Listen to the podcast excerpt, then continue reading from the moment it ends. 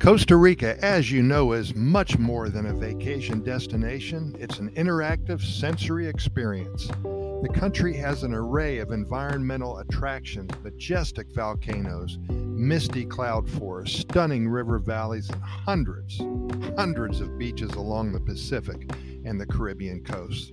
Luxurious hotels boast hot springs and massages. Simple family owned cabins dot the landscape as well, and a peaceful, family oriented culture weaves it all together every day.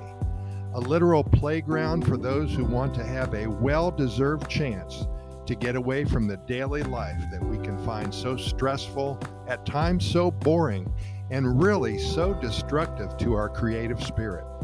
Do you think that taking a three hour hike in a jungle could inspire you to write, even if you've never written before? Do you believe deep down inside that if you spend a couple of hours laying in a hammock on a beautiful beach, waves lapping within 10 feet of your dangling toes, do you think you could come up with some good ideas to write about? Do you think that feeling totally relaxed would inspire you to tell that story to others?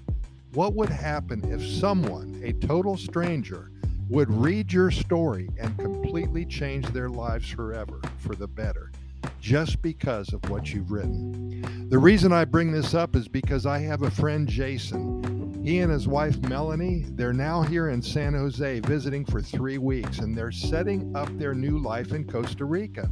In about 10 days from now, they're going to fly back to their home in Columbus, Ohio, sell everything that they own, and start over here in the western San Jose suburb of Santa Ana, a beautiful place to live. They don't want to own a car, they don't want to buy anything now. So they just signed a year lease on a cozy, beautiful, one bedroom furnished apartment that suits them just fine. They will be here by this coming Christmas, and guess how this all started? Well, Jason's wife, she went to a garage sale over 15 years ago. She remembers that she bought a bedside lamp for around $5, she said, a folding table she thinks that cost her around seven or eight dollars for her son to color on. And then she bought a handwritten journal about a vacation that someone took to Costa Rica, total stranger. Because of that 50 cent purchase of that journal, and after two dozen visits to Costa Rica, they're moving here.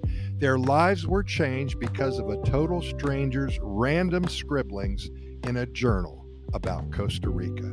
This is powerful stuff. Hey, Pura Vida, thank you so much for listening. Remember, nothing but good news coming out of Costa Rica.